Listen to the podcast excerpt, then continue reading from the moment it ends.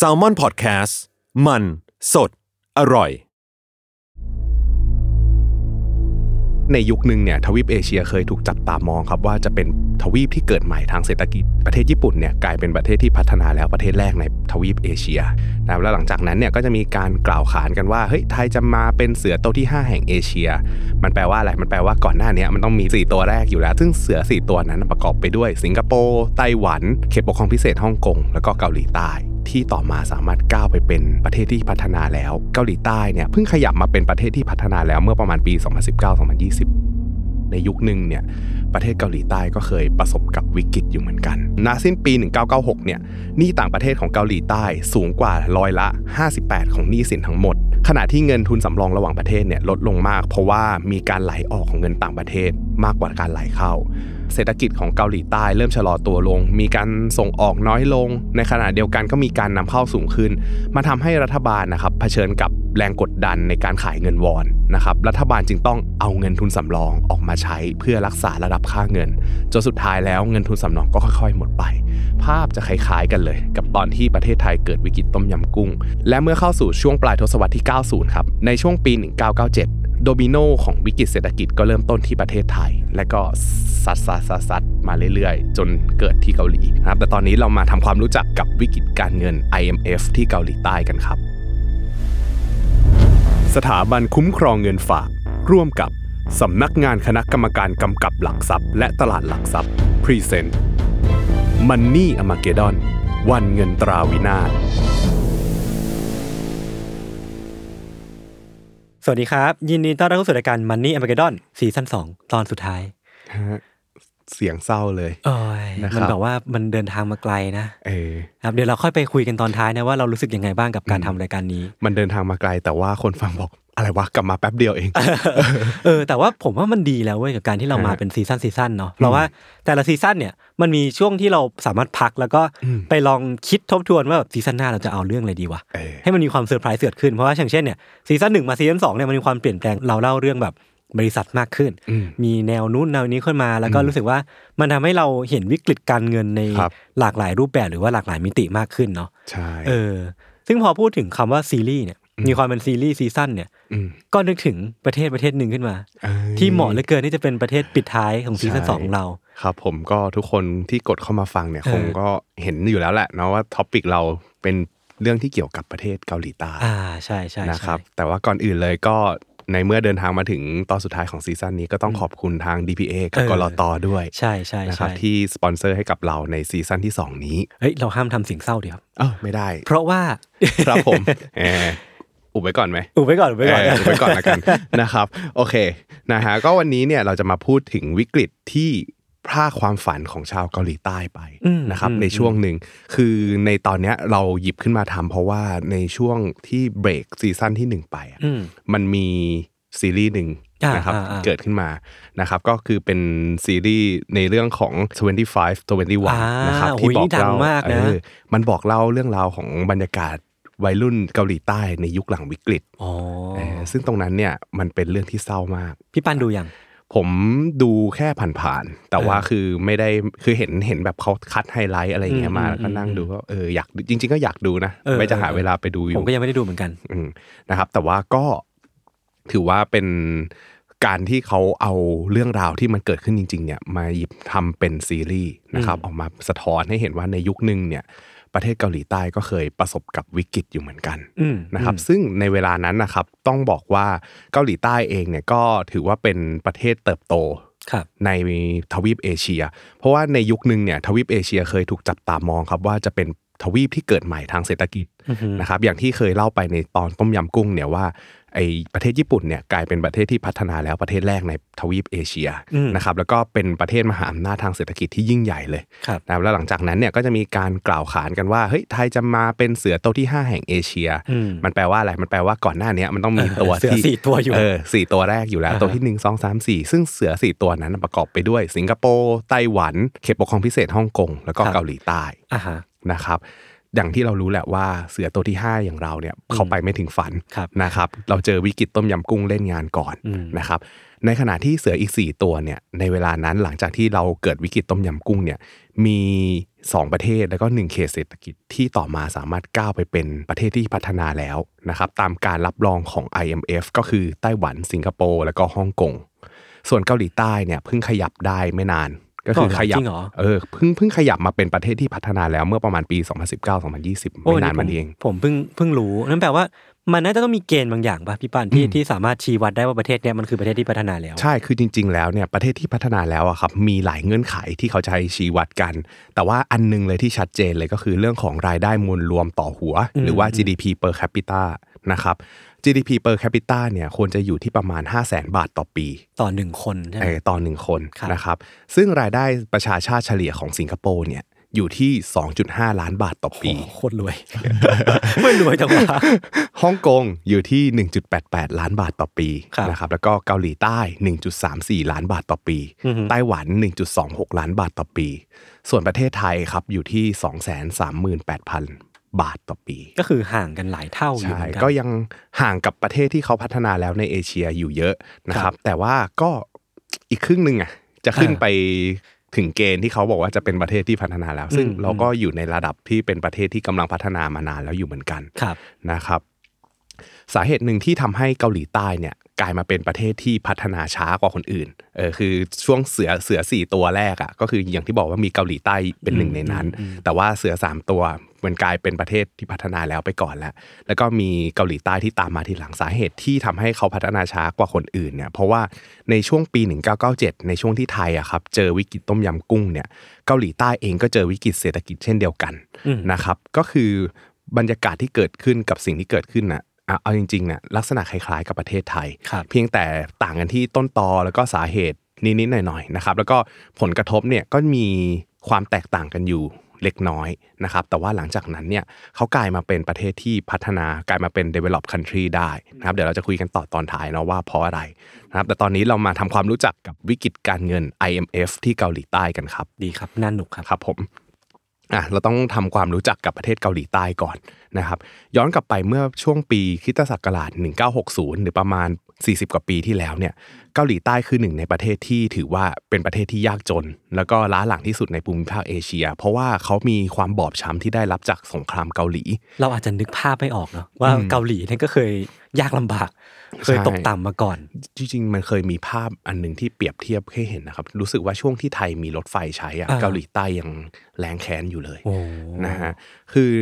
ในช่วงนั้นเนี่ย ประธานาธิบหลังจากที่เกิดสงครามเกาหลีเนี่ยประธานาธิบดีครับพักจองฮีผู้นำภายใต้ระบอบเผด็จการอาหาร ได้พัฒนาเศรษฐกิจให้เติบโตขึ้นนะครับ แต่ก็ติดเรื่องของปัญหาคอร์รัปชันด้วยการปกครองแบบทหารอยู่นะครับ แต่สุดท้ายเนี่ยประธานาธิบดีพักจองฮีเนี่ยต่อให้พัฒนาเศรษฐกิจให้เติบโตขึ้นมาได้บ้างเนี่ย แต่มันก็ยังไปได้ไม่สุด เขาถูกรอบสังหารในช่วงที่ดำรงตำแหน่งอยู่ครับนะครับ หลังจากนั้นเนี่ยก็เป็น ประเทศเกาหลีใต้ภายใต้การนำของนายพลชอนดูวันนะครับ ก็พัฒนาประเทศขึ้นขึ้นมาแบบเติบโตดีเลยนะครับ ประเทศเกาหลีใต้ในช่วงนั้นนะมีการเกินดุลทางการค้ากับต่างประเทศหลายปีติดต่อกันอืมด้วยกลยุทธ์หลักๆของเขาเลย ก็คือการพัฒนาอุตสาหกรรมหนัก อย่างเช่น เครื่องใช้ไฟฟ้า รถยนต์อืมและแผงวงจรอิเล็กทรอนิกส์นะครับทำให้เศรษฐกิจ ในประเทศในช่วงนั้นเนี่ยเติบโตอยู่ที่ประมาณ 10%ต่อปี ในช่วงประมาณปี 1982 จนถึงปี 1988 ก็ถือว่าเป็นเรทที่น่าพึงพอใจประมาณหนึ่งเนาะถือว่าเติบโตดีเลยครับนะครับผมซึ่งมันเติบโตอย่างนี้ทุกปีนะครับคือไม่ได้แปลว่าเติบโต 10% 10%ทุกปีนะแต่ว่าโดยเฉลี่ยแล้วอะครับเขามีการเติบโตประมาณ 10%ต่อปีนะครับคือเศรษฐกิจในยุคนั้นนะแม้จะเติบโตดีด้วยการพึ่งพาอุตสาหกรรมหนักเนี่ย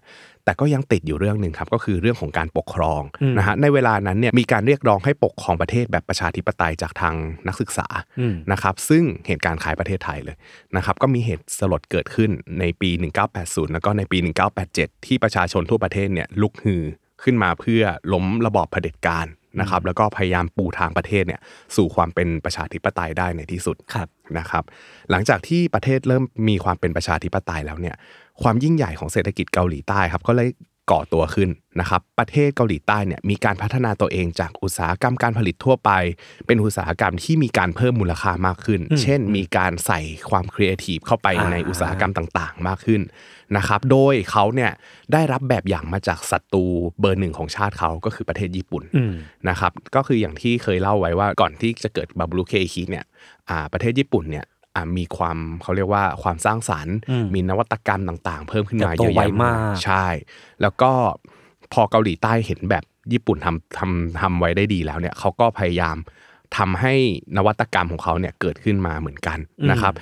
ประกอบกับในช่วงเวลานั้นเนี่ยที่ญี่ปุ่นเนี่ยเจอสนธิสัญญาพลาซ่านะครับทำให้อำนาจของประเทศญี่ปุ่นเนี่ยมันลดน้อยลงนะครับ การส่งออกเนี่ย ก็เลยเริ่มกระจายตัวมาอยู่ในมือของเกาหลีใต้มากขึ้นครับนะครับที่เห็นได้ชัดเลยคือเรื่องของอุตสาหกรรมรถยนต์นะครับอย่างเช่น รถยนต์ยี่ห้อฮุนไดแล้วก็แดวูอ่าเออคือฮุนไดก็อาจจะเป็นตัวหลักๆของเขาคล้ายๆกับ Honda t o y ยต้าอืมอะไรอย่างนี้เนาะ นะครับการเติบโตทางเศรษฐกิจของเกาหลีใต้ในยุคนี้เนี่ยก็เริ่มขยับขยายนะครับแต่ว่าขยับขยายเริ่มต้นเนี่ยมันมาจากกลุ่มมหาอำนาจทางเศรษฐกิจของภาคเอกชนนะครับที่เรียกกันว่ากลุ่มแชโบอืมนะครับลักษณะจะคล้ายๆกับกลุ่มเคเลสึอืมในประเทศญี่ปุ่นครับนะครับกลุ่มแชร์โบเนี่ยจริง ๆ กลุ่มเนี้ยมีอำนาจอยู่เบื้องหลังประเทศมานานแล้ว คือเป็น กลุ่มอำนาจที่เป็นเขาเรียกว่าเหมือนกับว่ามีการทำการค้านะครับ แล้วก็มีอิทธิพลอยู่ในเบื้องหลังของประเทศมานานแล้วนะครับ ตัวอย่างของแชร์โบนะครับรายใหญ่ๆเนี่ยห้าอันดับแรกของประเทศเกาหลีใต้เนี่ยที่ปัจจุบันนี้ยังมียังมีการทำธุรกิจแล้วก็ยังได้นับว่าเป็นกลุ่มมหาอำนาจอยู่อะครับก็คืออันดับแรกเลยไม่มีใครไม่รู้จัก Samsung อ่านนะครับซัมซุงอืมนะฮะคนที่สองก็คือ SK Group อืม SK Group เนี่ยจะเป็นลักษณะคล้ายกับอ่า Advance หรือ AAS ของประเทศอ่าอ่าอะไรเครือประมาณข่ายนี้เครือข่ายเครือข่ายโทรศัพท์ เครือเครือข่ายการสื่อสารครับนะครับฮุนไดนะครับ LG Group อ่า LG Group ก็เครื่องใช้ไฟฟ้าอืมนะครับ แล้วก็มีธุรกิจอื่นๆอีกมากมาย รวมถึงลอตเต้อืมนะครับ ซึ่งก็อย่างที่บอกแหละว่าคล้ายๆกับกลุ่มเคเดสึในประเทศญี่ปุ่น ก็คือเขาจะเป็นกลุ่มมหาอำนาจใหญ่ๆที่มีบริษัทภายในเครือเนี่ยเยอะแยะมากแล้วมายก็วางรากฐานเศรษฐกิจ ให้กับประเทศใช่ การมีกลุ่มแชร์โบเนี่ยก็เหมือนมีตัวแทนของภาคเอกชนเข้ามาร่วมลงทุนในโครงการสำคัญนะครับ มันก็เลยผลักดันให้ประเทศเนี่ยเติบโตได้อย่างดีขึ้น แล้วก็ก้าวหน้าไปมากขึ้นนะครับ คล้ายๆ เลยคล้ายๆ กับประเทศญี่ปุ่นในยุคหนึ่งเลยนะครับ แล้วก็มีส่วนร่วมในการดึงดูดให้นักลงทุนต่างชาติเนี่ยเอาเงินเข้ามาร่วมลงทุนมากขึ้นนะครับ รวมไปถึงการให้รัฐบาลเกาหลีใต้เนี่ยค้ำประกันเงินกู้จากต่างประเทศในบางโครงการให้กับโครงการที่ เป็นภาครัฐกับเอกชนเนี่ยร่วมมือกันเออซึ่งตรงเนี้ยมันทำให้ตัวของแชร์โบเนี่ยได้เงินที่ภาครัฐเป็นคนค้ำประกันเนี่ยเอามาใช้ในการพัฒนาประเทศด้วยอืมนะครับด้วยเศรษฐกิจที่เติบโตขึ้นเป็นอย่างดีเนี่ยมันก็เลยทำให้การจ้างงานของประเทศเกาหลีใต้เนี่ยเพิ่มขึ้น การกระจายรายได้ก็เลยกว้างขึ้นนะครับทำให้รายได้ต่อหัวของคนเกาหลีใต้เนี่ยขยับขึ้นมาอยู่ที่ 10,000 เหรียญต่อปีในช่วงต้นทศวรรษที่ 90 และก้าวเป็นผู้นำทางอุตสาหกรรมโลกลำดับที่ 2 ของเอเชีย และลำดับที่ 11 ของโลกได้ในที่สุดโอ้โหเออคือมีการเติบโตที่แบบโตเร็วมากครับนะครับ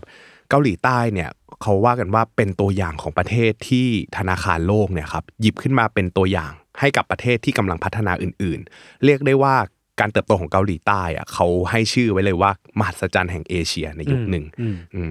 แต่การเติบโตของเกาหลีใต้อะครับกลับซ่อนปัญหาอะไรบางอย่างเอาไว้อืมอืมเพราะว่าในช่วงต้นทศวรรษที่ 90 นะครับ ประมาณปี 1992 ถึง 1993 นะครับ ในยุคนั้นเนี่ยดุลบัญชีเดินสะพัดของเกาหลีใต้เนี่ยมีปัญหาครับ จากเหตุการณ์ที่เศรษฐกิจทั่วโลกเริ่มถดถอยนะครับ เริ่มประสบปัญหาเงินทุนจากต่างชาติน้อยลงนะครับ รวมถึงการถอนตัวของกลุ่มทุนต่างชาติทำให้เขาเนี่ยไม่มีเงินเม็ดเงินจากต่างประเทศเนี่ยเข้ามาลงทุนนะครับ ก็คือตอนนั้นเนี่ยเขามีการนำเข้า มากกว่าที่จะส่งออกด้วยอืมนะครับ ก็เลยทำให้เขาเจอปัญหาตรงนี้นะสาเหตุหนึ่งก็คือการเติบโตทางเศรษฐกิจเนี่ยทำให้ค่าแรงของคนในประเทศเนี่ยเริ่มแพงครับพอเริ่มแพงคนที่เขาเข้ามาลงทุนอะจากต่างประเทศเขาก็มองแล้วไงว่าเฮ้ยเกาหลีใต้มันไม่ได้ถูกเหมือนเมื่อก่อนแล้ว ดังนั้นแล้วเขามีทางเลือกครับเขาสามารถเลือกไปหาแหล่งการผลิตที่มีต้นทุนต่ำกว่า หาแหล่งการผลิตแหล่งใหม่แทนได้นะครับในขณะเดียวกันการเติบโตทางเศรษฐกิจของเขาเนี่ยก็ลดน้อยลงจากเดิมจาก 10%เนี่ยมันเหลืออยู่ที่ 6-7%ต่อปีนะครับ ดังนั้นแล้วเพื่อที่จะทำให้ดุลบัญชีเงินสะพัดเนี่ยดีขึ้น รัฐบาลเกาหลีใต้ภายใต้การนำของประธานาธิบดีคิมยองซัมในเวลานั้นเนี่ยจึงต้องหาวิธีกระตุ้นนะครับให้เงินทุนจากต่างชาติเนี่ยไหลเข้ามาในประเทศเกาหลีใต้มากขึ้นนะครับเขาก็เลยไปปรับแก้พระราชบัญญัติการจัดการแลกเปลี่ยนเงินตราระหว่างประเทศขึ้น เพื่อเปิดเสรีทางการเงิน ให้เงินทุนจากต่างประเทศเนี่ยไหลทะลักเข้ามาได้มากขึ้นนะครับคือคล้ายๆกับไทยเลย ไทยในยุคนึงก็เคยมีการเปิดเสรีทางการเงินนะครับ ประกอบกับมีการกู้ยืมเงินจากต่างประเทศของฝั่งเกาหลีใต้เพิ่มขึ้นด้วยนะครับตรงนี้ก็คือมันเลยเหมือนกับประเทศไทยในยุคนั้นในยุคต้มยำกุ้งนะครับที่ มีต่างชาติเข้ามาลงทุน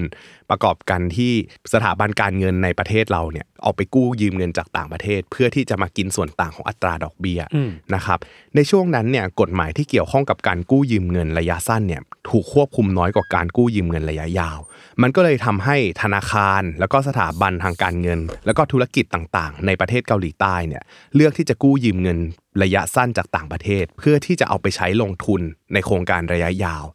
เอาจริงๆมันถือว่าเป็นการกู้ยืมเงินที่ผิดวัตถุประสงค์แบบสุดๆเลย เพราะว่าเงินกู้ยืมระยะสั้นเนี่ยมีกำหนดการว่าคุณจะต้องใช้เงินในระยะเวลาที่จำกัดในระยะเวลาที่กำหนดไว้ก็คือภายใน 1 ปี หรือว่าภายในเวลาไม่นานต่อนับจากวันที่กู้ยืม ดังนั้นถ้าเราจะใช้เงินกู้ยืมระยะสั้นนะครับ เราควรเอาไปใช้กับ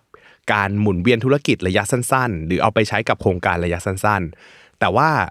คนที่เขากู้ยืมเงินมา ก็คือพวกธนาคารหรือสถาบันการเงินแล้วก็ธุรกิจต่างๆเนี่ยกับกู้ยืมเงินมาเพื่อที่จะเอาไปใช้ลงทุนระยะยาว มันแปลว่าในระยะยาวมันต้องใช้ระยะเวลาพอสมควรในการเก็บกินผลประโยชน์ กว่าที่จะได้เงินกลับมาเพื่อใช้หนี้ตรงนี้นะครับดังนั้นมันก็เลยไม่แมทชิ่งกันระหว่างวัตถุประสงค์กับภาระผูกพันที่เกิดขึ้น ซึ่งตรงเนี้ยมันทำให้ประเทศเกาหลีมีความเปราะบางทางการเงินสูงมากนะครับหนี้สินของต่างประเทศต่อ GDP เพิ่มขึ้นอย่างรวดเร็วครับ นับตั้งแต่ปี 1994 แล้วก็ณสิ้นปี 1996 เนี่ยหนี้ต่างประเทศของเกาหลีใต้สูงกว่าร้อยละ 58 ของหนี้สินทั้งหมดโอ้นะครับขณะที่เงินทุนสำรองระหว่างประเทศเนี่ยลดลงมาก เพราะว่ามีการไหลออกของเงินต่างประเทศมากกว่าการไหลเข้าครับพูดง่าย ๆ ว่าส่วนใหญ่แล้วเนี่ยการไหลเข้ามาของเงินทุนต่างชาติเนี่ยเป็นการกู้ยืม มันไม่ใช่เงินลงทุนที่แท้จริงอืมเออมันก็เลยกลายเป็นว่าเงินทุนที่ไหลเข้ามาเนี่ยมันเป็นเงินทุนที่ไม่มีคุณภาพครับครับผมเป็นหนี้สินจะเป็นส่วนใหญ่ นะครับรวมถึงในยุคนึงเนี่ยรัฐบาลเกาหลีใต้ครับพยายามเอาเงินค่าเงินวอนนะครับไปผูกไว้กับสกุลเงินดอลลาร์มันก็เลยทำให้เวลาที่ดอลลาร์แข็งค่าขึ้นนะครับเงินวอนก็ต้องแข็งค่าขึ้นตามนะครับแต่ในช่วงประมาณปี 1997ตลาดการเงินครับเริ่มมองเห็นแล้วว่าค่าเงินวอนเนี่ยมีมูลค่าสูงเกินกว่าคุณภาพของเศรษฐกิจเขาในเวลานั้นนะครับเป็นผลให้รัฐบาลเกาหลีใต้เนี่ยต้องพยายามตรึงอัตราแลกเปลี่ยนคงที่เอาไว้ ซึ่งตรงเนี้ยมันเริ่มเห็น ภาพลางๆ คล้ายๆกับตัวของประเทศไทยเออที่ฝ่าฝืนกฎ impossible Triangle trinity เอเอออสักนั่อนย่างแหละครับผม ซึ่งตรงเนี้ยมันทำให้เกิดความเสี่ยงแล้วก็ความเปราะบางอยู่สูงครับนะครับ รัฐบาลพอตรึงค่าเงินเอาไว้เนี่ย ส่วนหนึ่งเขาทำเพราะเขาเชื่อว่าธุรกิจอะจะได้ไม่มีความเสี่ยงในเรื่องของอัตราแลกเปลี่ยนนะครับพอหลังจากนั้นเนี่ยเศรษฐกิจของเกาหลีใต้เริ่มชะลอตัวลง มีการส่งออกน้อยลง ในขณะเดียวกันก็มีการนำเข้าสูงขึ้น มาทำให้รัฐบาลนะครับเผชิญกับ แรงกดดันในการขายเงินวอนนะครับรัฐบาลจึงต้องเอาเงินทุนสำรองออกมาใช้เพื่อรักษาระดับค่าเงินจนสุดท้ายแล้วเงินทุนสำรองก็ค่อยๆ หมดไป ภาพจะคล้ายๆกันเลย กับอืมตอนที่ประเทศไทยเกิดวิกฤตต้มยำกุ้งครับนะครับเพียงแต่ว่าตอนวิกฤตของเกาหลีใต้เนี่ยเขาอาจจะยังไม่ได้โดนโจมตี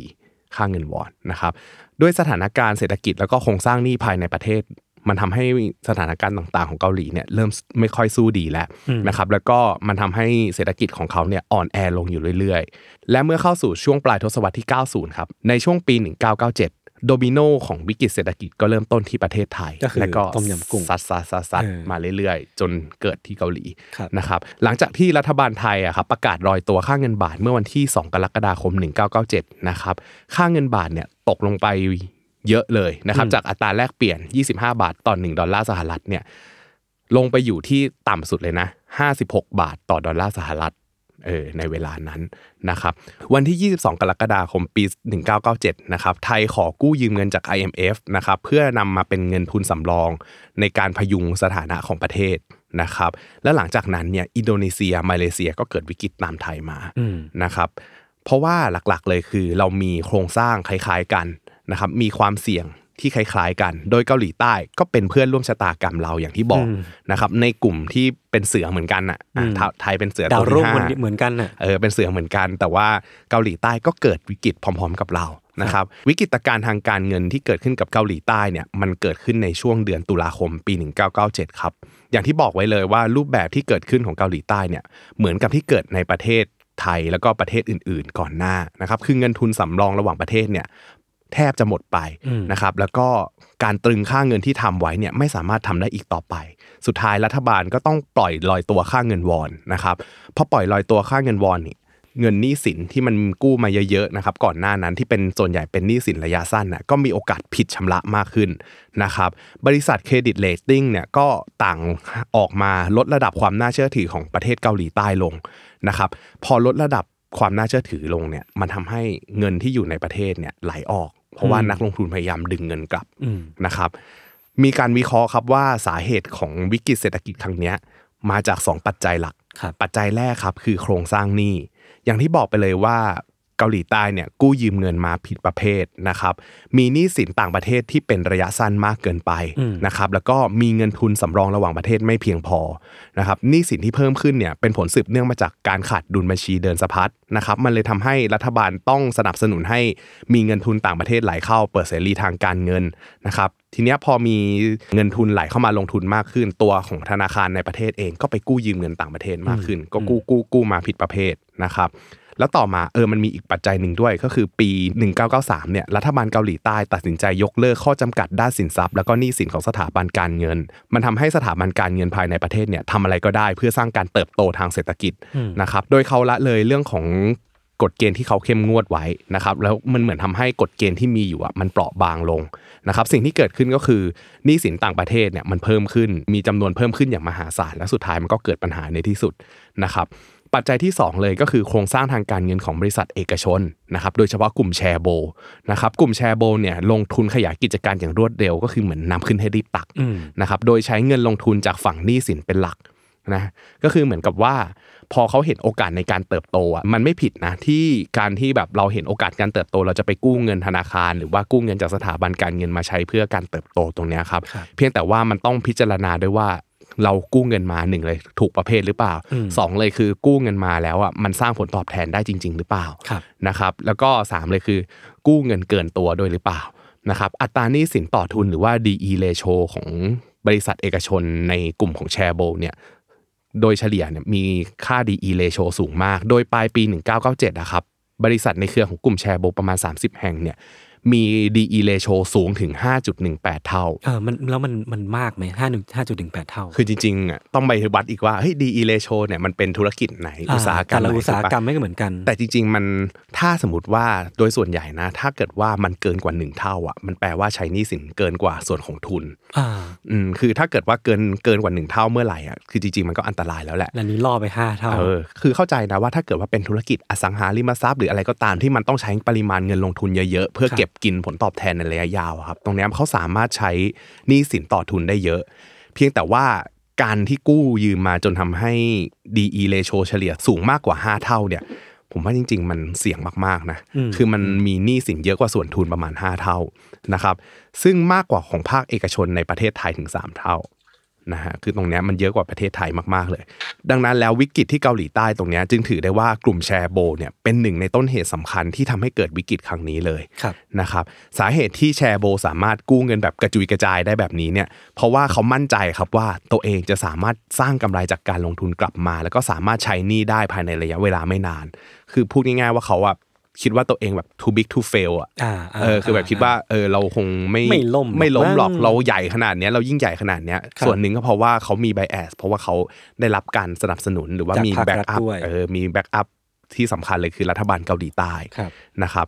ทีนี้พอเกิดวิกฤตการเงินครับเกาหลีใต้ก็ทำคล้ายกับประเทศอื่น ๆ เลย ก็คือขอความช่วยเหลือทางการเงินจาก IMF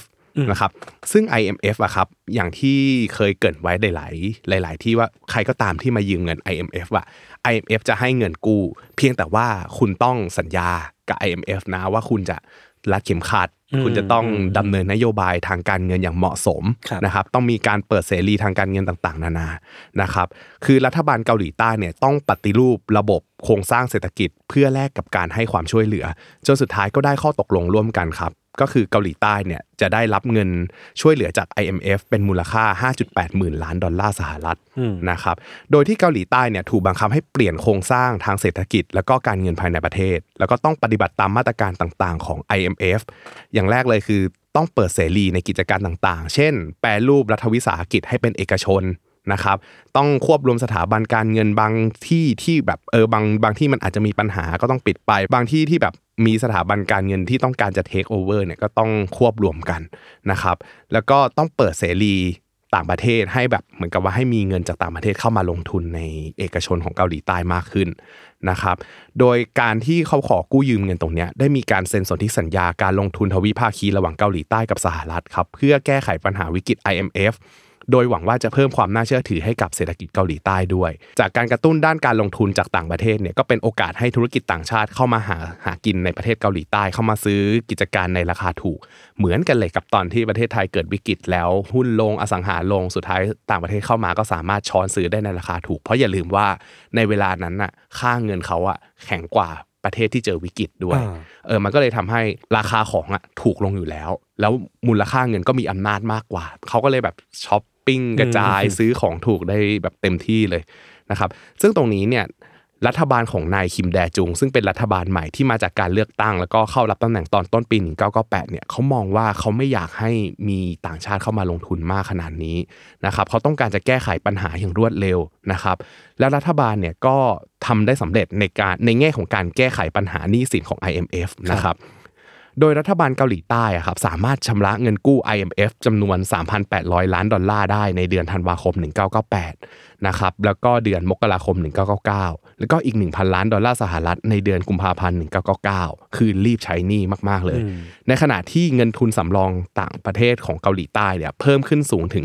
52,000 ล้านดอลลาร์สหรัฐณสิ้นเดือนกุมภาพันธ์ 1999 นะครับนอกจากนี้เนี่ยก็มีดัชนีชี้วัดอื่น ๆ ก็คือเรื่องของการลงทุนโดยตรงจากต่างประเทศ เพิ่มสูงมากขึ้น จนถึงระดับ 2,000 ล้านเหรียญดอลลาร์สหรัฐนะครับจากการกลับมากว้านซื้อสินทรัพย์ราคาถูกภายในประเทศอย่างที่บอกไป เหมือนแบบเด้งกลับมาเร็วเหมือนกันนะ ใช่คือเออหนึ่งเลยก็คือเขาเปิดโอกาสให้มีตมีต่างชาติเข้ามาลงทุนได้มากด้วยครับนะครับ ถ้าสมมุติว่าเรามองไปที่ภาพย่อยจริงๆอะอ่าอย่างที่อย่างที่เมื่อกี้พูดไว้ก็คือบอกว่ารัฐบาลเกาหลีใต้ประสบความสำเร็จในการแก้ไขปัญหาหนี้สินของ IMF นะครับแต่ว่าในในการประสบความสำเร็จในการแก้ไขปัญหาหนี้ตรงเนี้ยถ้ามองภาพย่อยลงไปอะครับการที่เกาหลีใต้ขอรับความช่วยเหลือจาก IMF เนี่ยมันทำให้เกิดผลกระทบทางสังคมอย่างรุนแรงครับ เพราะว่ารัฐบาลใหม่เนี่ยเขามุ่งหน้าไปที่การแก้ไขปัญหาของชาติอย่างเดียวเลย แล้วก็ขอความร่วมมือจากประชาชนด้วยว่าเฮ้ยในช่วงเนี้ยเราขอรัดเข็มขัดนะ ซึ่งเขาต้องปฏิบัติตามโครงการรัดเข็มขัด ของ IMF ซึ่งมันกินเวลานานกว่า 4 ปีสุดท้ายแล้วอะครับรัฐบาลเกาหลีใต้ก็สามารถจ่ายหนี้ได้สำเร็จนะครับซึ่งทาง IMF เนี่ยให้เกาหลีใต้เนี่ยหนึ่งเลยนะ สิ่งที่ IMF ให้ทำตัดลดงบประมาณรายจ่ายภาครัฐลง โดยที่ไม่ต้องลดภาษี คือเก็บภาษีเก็บรายได้เท่าเดิมครับแต่ว่าไปลดรายได้จากการลงทุนต่างๆ แล้วก็อ่ารายจ่ายรายจ่ายที่จะให้ประชาชนลดลง ซึ่งตรงเนี้ยมันนำไปสู่การหดตัวทางเศรษฐกิจแล้วก็การว่างงานในช่วงหนึ่งอืมนะครับ วิกฤตตรงเนี้ยส่งผลกระทบเป็นทอดๆครับเริ่มจากการส่งผลกระทบต่อเจ้าของธุรกิจอ่าบริษัทเอกชนแห่หลายแห่งเลยนะล้มละลายไปนะครับในซีรีส์ก็รู้สึกว่าพ่อของพระเอกก็มีบริษัทแล้วก็ล้มละลายไปเหมือนกันซีรีส์ไอ้25 21ใช่เนี่ยเหรอใช่ใช่เอ๊ะ spoil ปะวะ ไม่รู้ เออเออไม่เป็นไร เชื่อว่าคนที่มาฟังนี้หลายคนก็น่าจะดูแล้วแหละ แต่ว่าถ้า spoil ก็ไม่เป็นไรตัดออกแล้วกันมันเป็นครับมันเป็น detail ที่ไม่ได้สำคัญอะไรกับเนื้อหาอ่าโอเคมาโอเคนะฮะ อย่างแรกเลยคือกลุ่มบริษัทเอกชนหลาย ๆ แห่งเนี่ยล้มละลายไป เริ่มจากบริษัทเอกชนขนาดเล็ก SME อะไรอย่างนี้ก่อน เพราะว่าในช่วงนั้นน่ะไม่ว่าขายก็ลงทุนเกินตัว เพราะเห็นว่าเศรษฐกิจกำลังเติบโตได้ดี รวมถึงกลุ่มแชร์โบบางกลุ่มครับในเวลานั้นที่ ประสบปัญหาทางการเงิน แล้วก็กู้เงินมาอย่างที่บอกว่ากู้ยืมเงินมาจนเกินเยอะตัวมากเพมากราะๆว่าชะล่าใจเกินไป เออใช่ก็คือสุดท้ายแล้วอะรัฐช่วยอุ้มไม่ไหว นะครับก็ต้องปล่อยให้แชร์โบบางกลุ่มตายไปนะครับก็คือหนึ่งเลยก็คือกลุ่มบริษัทฮันโบนะครับเคยเป็นแชร์โบสมัยก่อนก็ต้องประกาศล้มละลายไปนะครับแล้วต่อมาก็เป็นบริษัทจินโล จินโลนี่ที่ทำพวกโซจูใช่อะไรนี่ปะใช่ก็คือคิดว่าในเวลานั้นเขาน่าจะประกาศล้มละลายไปรอบหนึ่งแต่ว่าครับก็น่าจะฟื้นฟูกิจการหรือว่ามีต่างประเทศเข้ามาซื้อกิจการอืมอันนี้อืมไม่แน่ใจเหมือนกันนะครับรวมถึงบริษัทอื่นๆ ก็ทยอยล้มละลายตามกันมาด้วยนะครับบางส่วนเนี่ย บริษัทที่เขามองเห็นว่าเขามีโอกาสล้มละลายสูง จากการมีค่าใช้จ่ายที่เยอะเขาก็ต้องประกาศปลดพนักงานออกครับลดขนาดของบริษัทลงนะครับ มันทำให้มันเหมือนกับว่ามันมีการว่างงานเพิ่มสูงขึ้น แล้วก็ต้องมีการประกาศใช้แรงงานชั่วคราว หรือว่าแรงงานราคาถูกเพิ่มมากขึ้นครับนะครับ ในขณะเดียวกันคนวัยแรงงานที่ถูกเลิกจ้างเนี่ย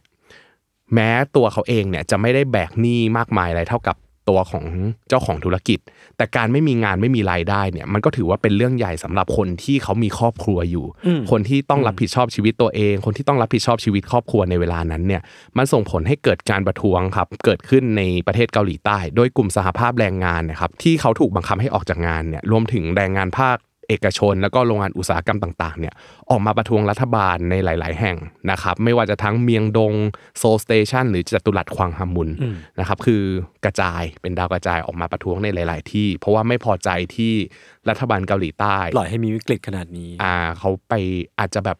รัดเข็มขัดมากจนเกินไปอ่าอะไรอย่างเงี้ยอ่าคือจริง ๆ รัฐบาลเกาหลีใต้เขามุ่งเน้นเลยนะว่าเขาอยากจะลด ลดหนี้ให้ได้เร็วที่สุดเออคือจ่ายเรียกคืได้นว่านี้ให้เร็วที่รสุอดดพ้นจากวิกฤตนี้ไปได้เร็วที่สุดเออแต่มันเออก็ต้องอาศัยการร่วมมือจาก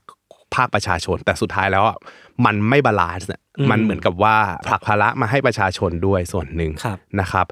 อ่าสาเหตุจริง ๆ ทั้งหมดเนี่ยเพราะว่าในเดือนกุมภาพันธ์ปี 1998 ไม่กี่เดือนหลังจากเกิดวิกฤตการณ์เนี่ย รัฐบาลได้ผ่านกฎหมายเพื่อปรับโครงสร้างใหม่ โดยให้บริษัทต่างๆเนี่ยเลิกจ้างคนได้ง่ายขึ้นด้วยอืมเออคนเกาหลีใต้ก็เลยออกมาประท้วงกันครับนะครับส่วนใหญ่เขาต่อต้านเลยเขาไม่อยากให้มีการปรับโครงสร้างไม่อยากให้มีกฎหมายตรงนี้ แล้วก็บอกอีกด้วยนะครับว่าแรงงานในปัจจุบันเนี้ยที่โดนปลดกันเนี่ยแทบจะอดตายอยู่แล้ว ถ้าเกิดว่าหลาย ๆ อย่างเนี่ยมันทำให้บริษัทปลดพนักงานได้ง่ายขึ้นเนี่ยความเดือดร้อนจะตามไม่น่าเหลืออะไรมาแล้วอะใช่ รวมไปถึงในปีคริสตศักราช1999 ครับ ยังมีประเด็นที่แรงงานได้เรียกร้องให้ลดชั่วโมงการทำงานด้วยนะครับเพราะว่าพอหลังจากที่ลดจำนวนคน แล้วก็ลดค่าแรงลงแล้วเนี่ยมันทำให้เหมือนกับว่าพนักงานอะอาจจะแบกรับจำนวนปริมาณงานที่เกินตัวอืมเออเพราะว่าการจ้างงานที่ลดลงเนี่ยแต่ว่าปริมาณงานเท่าเดิมเนี่ยมันทำให้เกิด productivity มาก คือเหมือนกับทุกๆ บริษัทอะครับเขาก็ต้องใช้ จำนวนคนที่มีอยู่น้อยนิดเนี่ยเพื่อสร้าง productivity ให้เยอะที่สุดอืมตรงนี้มันเลยทำให้ก่อให้เกิดการทำงานหนักจนเกินไปนะครับหลังจากที่เกิดวิกฤตการเงินนะครับโดยในยุคนั้นเนี่ยเกาหลีใต้อะครับเป็นหนึ่งในประเทศที่มีจำนวนชั่วโมงการทำงานมากที่สุดเป็นระดับต้นๆของโลกนะครับโดยเคยมีชั่วโมงการทำงานนะฮะต่อสัปดาห์อยู่ที่ 48 ชั่วโมงโอ้โห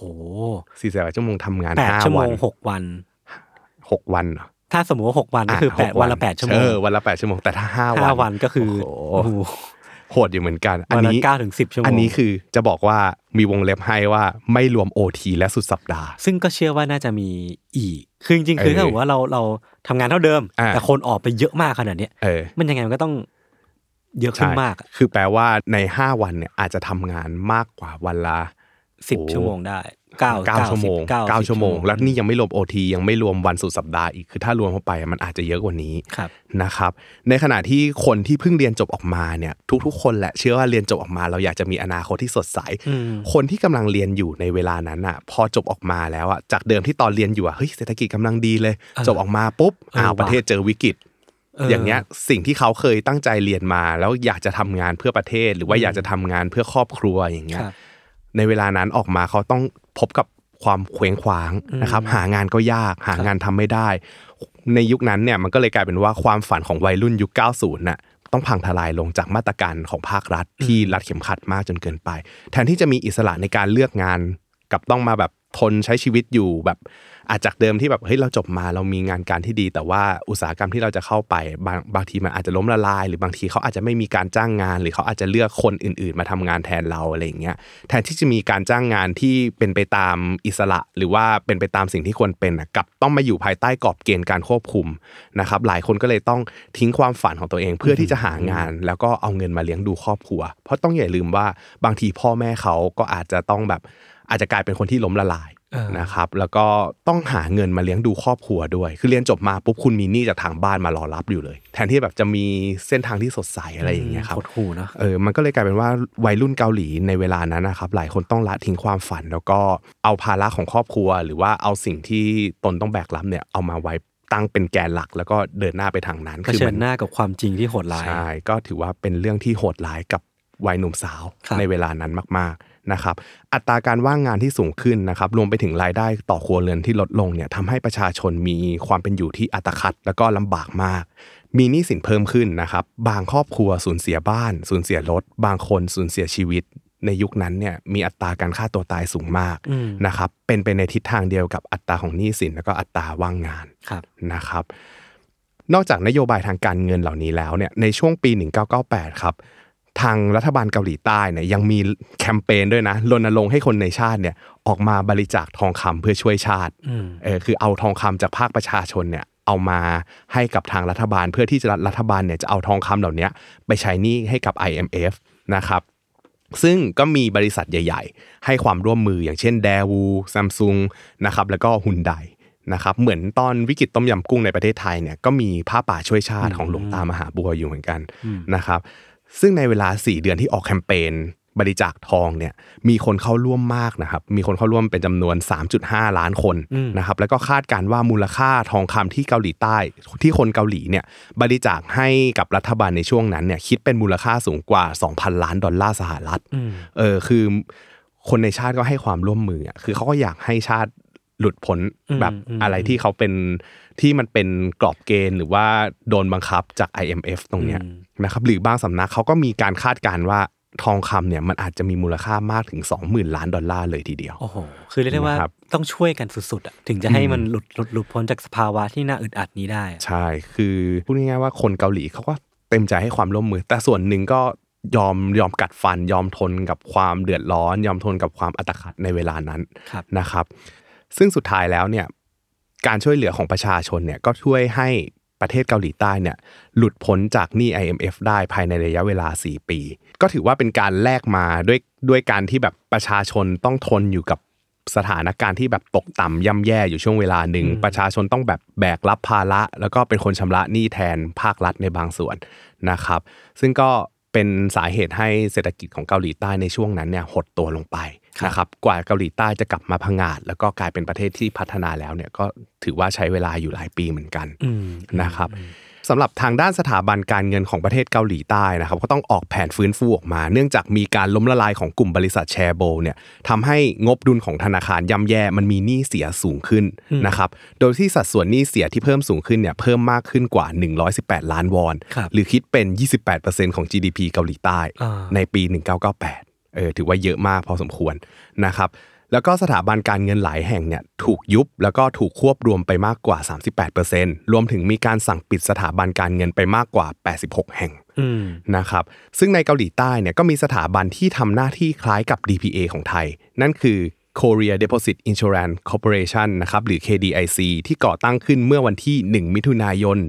1996 นะครับหลังจากที่กฎหมาย Depositor Protection Act ที่มีขึ้นเพื่อคุ้มครองเงินฝากของประชาชนเนี่ยถูกประกาศใช้ในวันที่ 29 ธันวาคม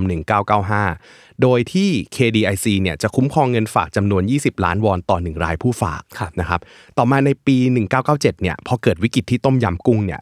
ทางเกาหลีใต้เนี่ยก็ทำการปรับวงเงินคุ้มครองแบบเต็มจำนวนนะครับแทนที่จะเป็น 20 ล้านวอนต่อ 1 รายผู้ฝากก็คือ คุณมีเงินฝากเท่าไหร่คือเราโอ้โหคุ้มครองเต็มจำนวนเลยครับนะครับแล้วก็เหตุการณ์ในวิกฤตที่เกาหลีใต้เนี่ยก็เลยทำให้ KDIC เนี่ยขยายขอบเขตการคุ้มครองออกไปอีก จากตอนแรกเนี่ยคุ้มครองแค่เงินของผู้ฝากธนาคารนะครับ ตรงนี้เนี่ยเขาออกไปคุ้มครองถึงประกันธนาคารพาณิชย์ แล้วก็ธนาคารออมทรัพย์ร่วมด้วย หรือว่า mutual saving bank นะครับเพื่อความเชื่อมั่นของผู้ฝากที่มีต่อระบบการเงินครับนะครับหลังจากนั้นเนี่ยในปี 2001 KDIC ก็เพิ่มวงเงินคุ้มครองนะครับจากเดิมที่ 20 ล้านวอนที่เคยประกาศใช้ตอนแรกเนี่ยกลายมาเป็น 50 ล้านวอนอืมนะครับก็คือประมาณเกือบเกือบ1ล้าน5แสนบาทครับนะครับปัจจุบัน KDIC นะครับมีการขยายความคุ้มครองออกไปยังสถาบัน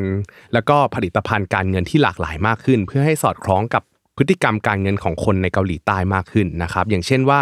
กองทุนที่อยู่ภายใต้การดูแลของ KDIC ก็จะมีการแบ่งประเภทกองทุนที่ชัดเจน เช่น เป็นกองทุนเงินฝาก เป็นกองทุนประกันภัย หรือเป็นกองทุนคุ้มครองหลักทรัพย์ จะเห็นได้ว่ามันมีการคุ้มครองในสินทรัพย์ที่หลากหลายเลยครับนะครับแล้วก็มีการคุ้มครองไปในหลากหลายสถาบันการเงินมากอือฮึๆแต่ทั้งนี้ทั้งนั้นเนี่ยอันเนี้ยเป็นระบบของเกาหลีใต้ เราจะเห็นเลยว่าระบบการคุ้มครองเงินฝากของแต่ละประเทศเนี่ยจะมีความแตกต่างกัน ไม่เหมือนกันนะครับทั้งนี้ทั้งนั้นเนี่ยขึ้นอยู่กับนโยบายของภาครัฐนะครับแล้วก็โครงสร้างระบบการเงินการการคลังของแต่ละประเทศนั่นเอง นะครับ โดยที่สำหรับประเทศไทยเองเนี่ยก็มีระบบคุ้มครองเงินฝาก โดยสถาบันคุ้มครองเงินฝากหรือ DPA อยู่เหมือนกันนะครับ โดยที่เขาจะใช้เงินจากกองทุนคุ้มครองเงินฝาก โดยจะคุ้มครองในลักษณะ 1 ล้านบาทต่อ 1 รายชื่อผู้ฝากต่อ 1 สถาบันการเงิน โดยนำเงินฝากของผู้ฝากแต่ละรายในแต่ในทุกสาขาและทุกบัญชี ของสถาบันการเงินแต่ละแห่งเนี่ยเอามาคำนวณรวมกันครับนะครับ ซึ่งการเกิดขึ้นของ DPA เนี่ยจริง ๆ ก็ต้องบอกว่า เขาเกิดหลังวิกฤตต้มยำกุ้งอือฮึนะครับ โดยในในยุคแรกเนี่ยในยุคที่ต้มยำกุ้งเกิดขึ้นเนี่ยอย่างที่เคยเล่าไว้นะครับว่าต้มยำกุ้งเนี่ยพอเกิดขึ้นมาเนี่ยทางรัฐบาลไทยในเวลานั้นเนี่ยยังไม่มีสถาบันคุ้มครองเงินฝากนะครับคณะรัฐมนตรีก็เลยต้องประกาศให้ความคุ้มครองเงินผู้ฝาก แล้วก็เจ้าหนี้เต็มจำนวน โดยที่เขาให้กองทุนเพื่อการฟื้นฟู และพัฒนาระบบสถาบันการเงินเนี่ยเป็นผู้รับหน้าที่ดังกล่าวนะครับ ซึ่งผลเสียหายในเวลานั้นเนี่ย ก่อให้เกิดภาระต่อภาครัฐเป็นจำนวนมากนะครับ รัฐบาลไทยนะครับต้องออกพันธบัตรออกมาเพื่อชดเชยความเสียหาย ใช้เงินภาษีจำนวนมากมาเพื่อสนับสนุนภาคการเงิน แล้วก็หลังจากนั้นพอระบบเศรษฐกิจดีขึ้น สถาบันการเงินของประเทศไทยเนี่ยเริ่มฟื้นตัวแล้วก็มีเสถียรภาพเนี่ยทางธนาคารแห่งประเทศไทยนะครับ จึงได้เสนอกระทรวงการคลังว่า ตั้งแต่กลางปี 2547 เป็นต้นไปเนี่ยควรมีการบังคับใช้ร่างกฎหมาย แล้วก็จัดตั้งสถาบันคุ้มครองเงินฝากอย่างจริงจังครับนะครับซึ่งหลังจากนั้นเนี่ย ร่างกฎหมายพระราชบัญญัติ สถาบันคุ้มครองเงินฝากก็ได้ผ่านการพิจารณาของสภานิติบัญญัติแห่งชาติเมื่อวันที่ 19 ธันวาคม 2550 นะครับ แล้วก็ลงประกาศในราชกิจจานุเบกษาวันที่ 13 กุมภาพันธ์ 2551 โดยมีผลบังคับใช้ 180 วันนับจากวันที่มีการประกาศในราชกิจจานุเบกษา นะครับ ซึ่งสุดท้ายแล้วมันก็จะมาตรงกับวันที่ 11 สิงหาคม 2551 ถือเป็นวันที่ DPA สถาบันคุ้มครองเงินฝากของประเทศไทยก่อตั้งขึ้นอย่างเป็นทางการครับ ครับ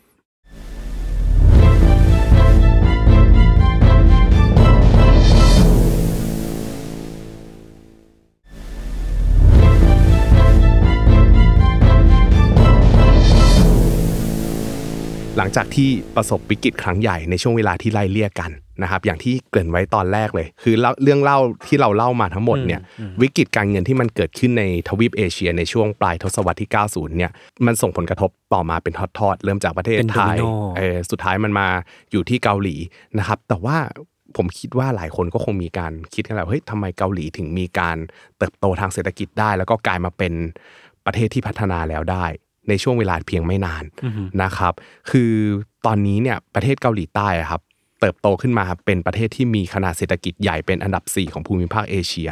นะครับแล้วก็เป็นอันดับที่ 13 ของโลกตามรายงานของ World Bank เมื่อปี 2014ครับนะครับหลังจากที่พยายามพลิกฟื้นเศรษฐกิจขึ้นมาได้เนี่ยสิ่งที่เกาหลีใต้ต้องเผชิญนะครับมันมีทั้งปัจจัยภายในแล้วก็ภายนอก ปัจจัยภายนอกเนี่ยก็คือการแข่งขันกับต่างประเทศ ต้องต่อกรกับ จีนที่มีการเติบโตทางการค้าขึ้นมาอย่างรวดเร็วนะครับ การสู้กับค่าแรงราคาถูกในทวีปเอเชียตะวันออกเฉียงใต้นะครับ หรือว่าอาเซียนนะครับ แล้วก็การดวลกับคู่ค้าที่แบบเป็นศัตรูกันมานานอย่างญี่ปุ่นอืมนะครับ ซึ่งเทียบจริง ๆ แล้วเกาหลีใต้หลังจากที่ผ่านวิกฤตมาเนี่ยแทบจะไม่มีอะไรไปสู้เลยอืมนะครับ ดังนั้นแล้วสิ่งที่เกาหลีใต้สร้างครับ คือเขาสร้างสิ่งที่ล้ำใหม่ คือใช้ความ creativity เออสิ่งที่มันเป็นสิ่งที่ล้ำสมัย สิ่งที่ไม่มีใครทำอืมออกมาเพื่อแข่งขันกับคนอื่นๆ ซึ่งเกาหลีใต้ก็ทำได้ดีถึงขั้นยอดเยี่ยมเลย ตัวอย่างที่เห็นได้ชัดมาก ๆ เลยคือวงการบันเทิง ของเกาหลีใต้ที่สร้างมูลค่าแล้วก็ซอฟต์พาวเวอร์ได้อย่างมหาศาลครับนะครับ สิ่งหนึ่งที่เกาหลีใต้มีมากกว่าใครก็คือเรื่องของ passion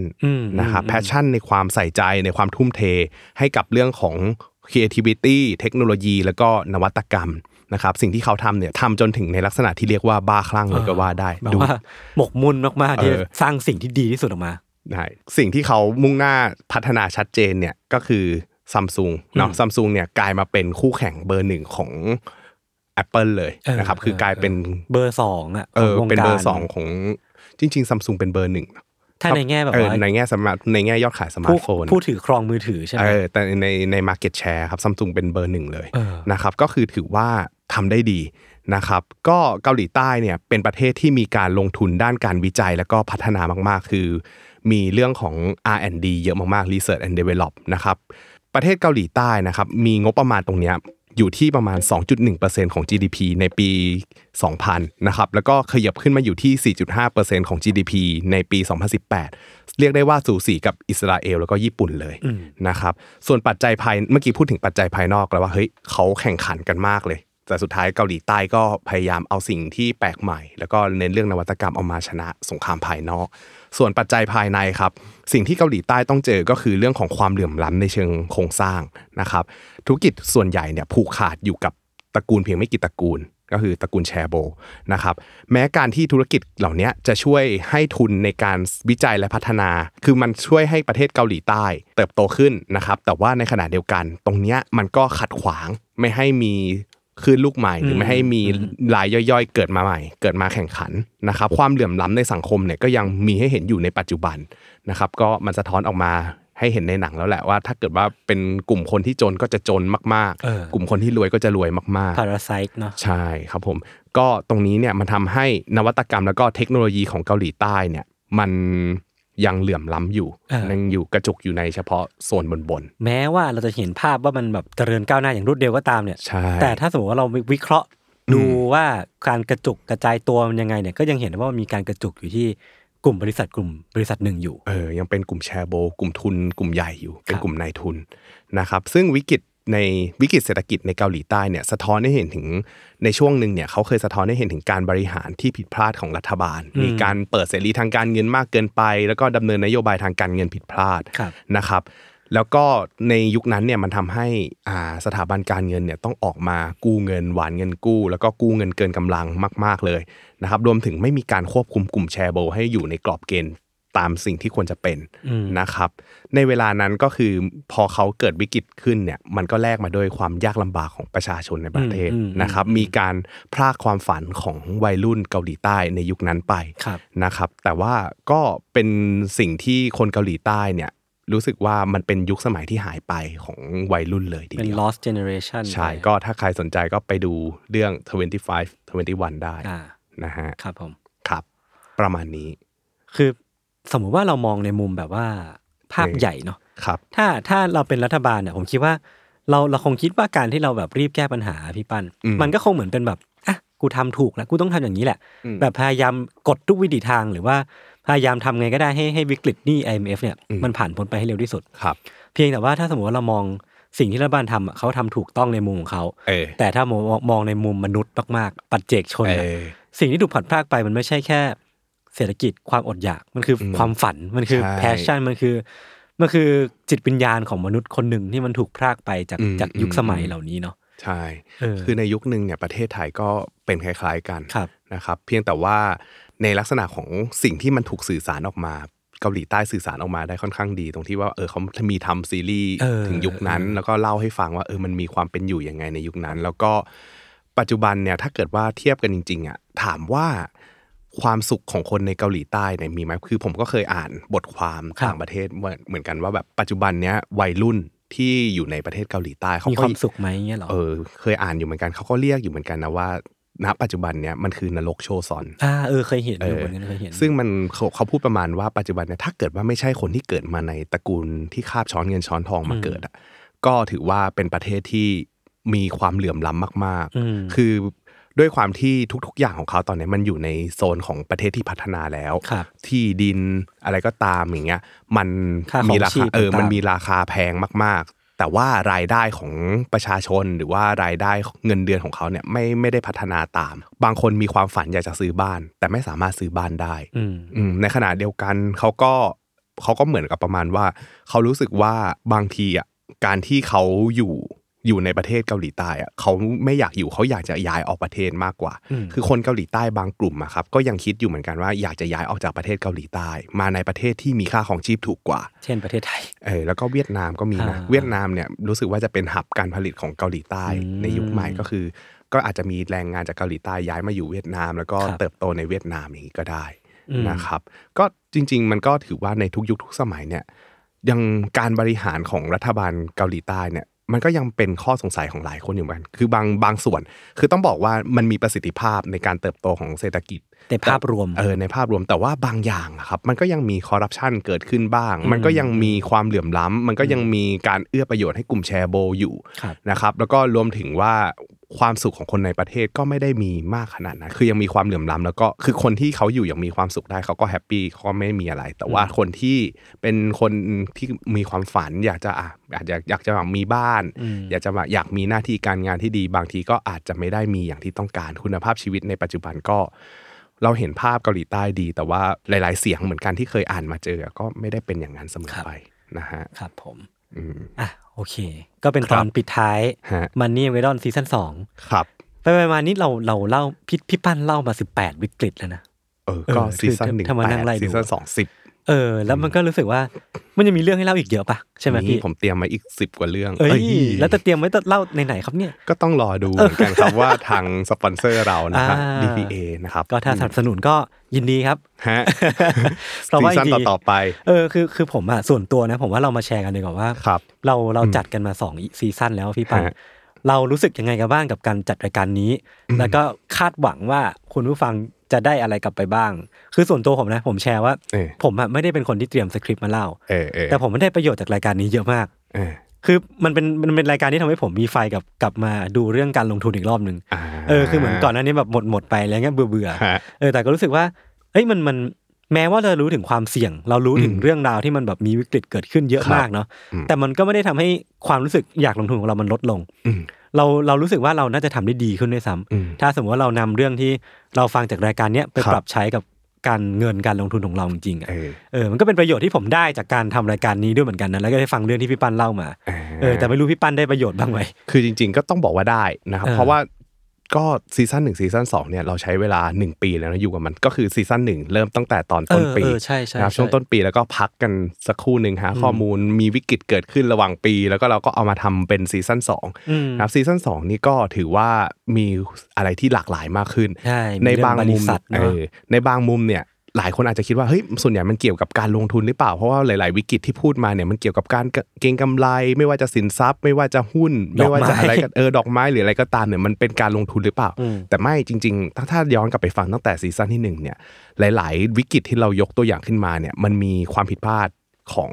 รัฐบาลรัฐบาลผู้นำอะไรอย่างเงี้ยซึ่งบางทีมันสะท้อนให้เห็นว่าประเทศ แม้แต่ประเทศที่เราคิดว่ามีคนที่มีประสิทธิภาพ มีคนที่ควรจะเป็นผู้นำมาบริหารประเทศให้มันไปรอดเจะเจริญเติบโตได้เนี่ยจริงๆเขาก็สามารถเกิดวิกฤตได้นะ ถ้าเกิดว่าเราหยิบตัวอย่างที่มันเป็นภาพใหญ่เนี่ยเอามาสะท้อนตัวเราว่า เฮ้ย ในความเป็นจริง เรามีการใช้จ่ายเกินตัวไหมมีหนี้สินเกินตัวหรือเปล่า หรือว่ามีการกระจายความเสี่ยงยังไง แล้วก็มีการพึ่งพาอะไรเป็นพิเศษไหมอย่างเงี้ยเราก็ดูกลับมาที่ตัวเองได้ครับว่าในตัวเราเนี่ย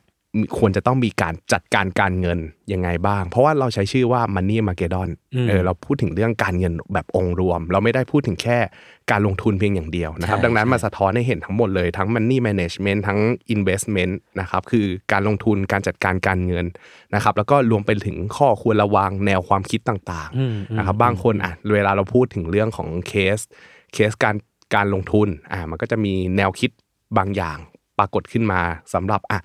คริปโตเคอเรนซีอาจจะแนวคิดหนึ่งสตาร์ทอัพแนวคิดหนึ่งหุ้นเทคโนโลยี หุ้นพลังงานอะไรเงี้ยอาจจะอีกแนวคิดหนึ่งหรือว่าการลงทุนต่างๆเนี่ยแต่ละอันเนี่ยมันใช้แนวความคิดที่แตกต่างกันเลย ดังนั้นแล้วคิดว่า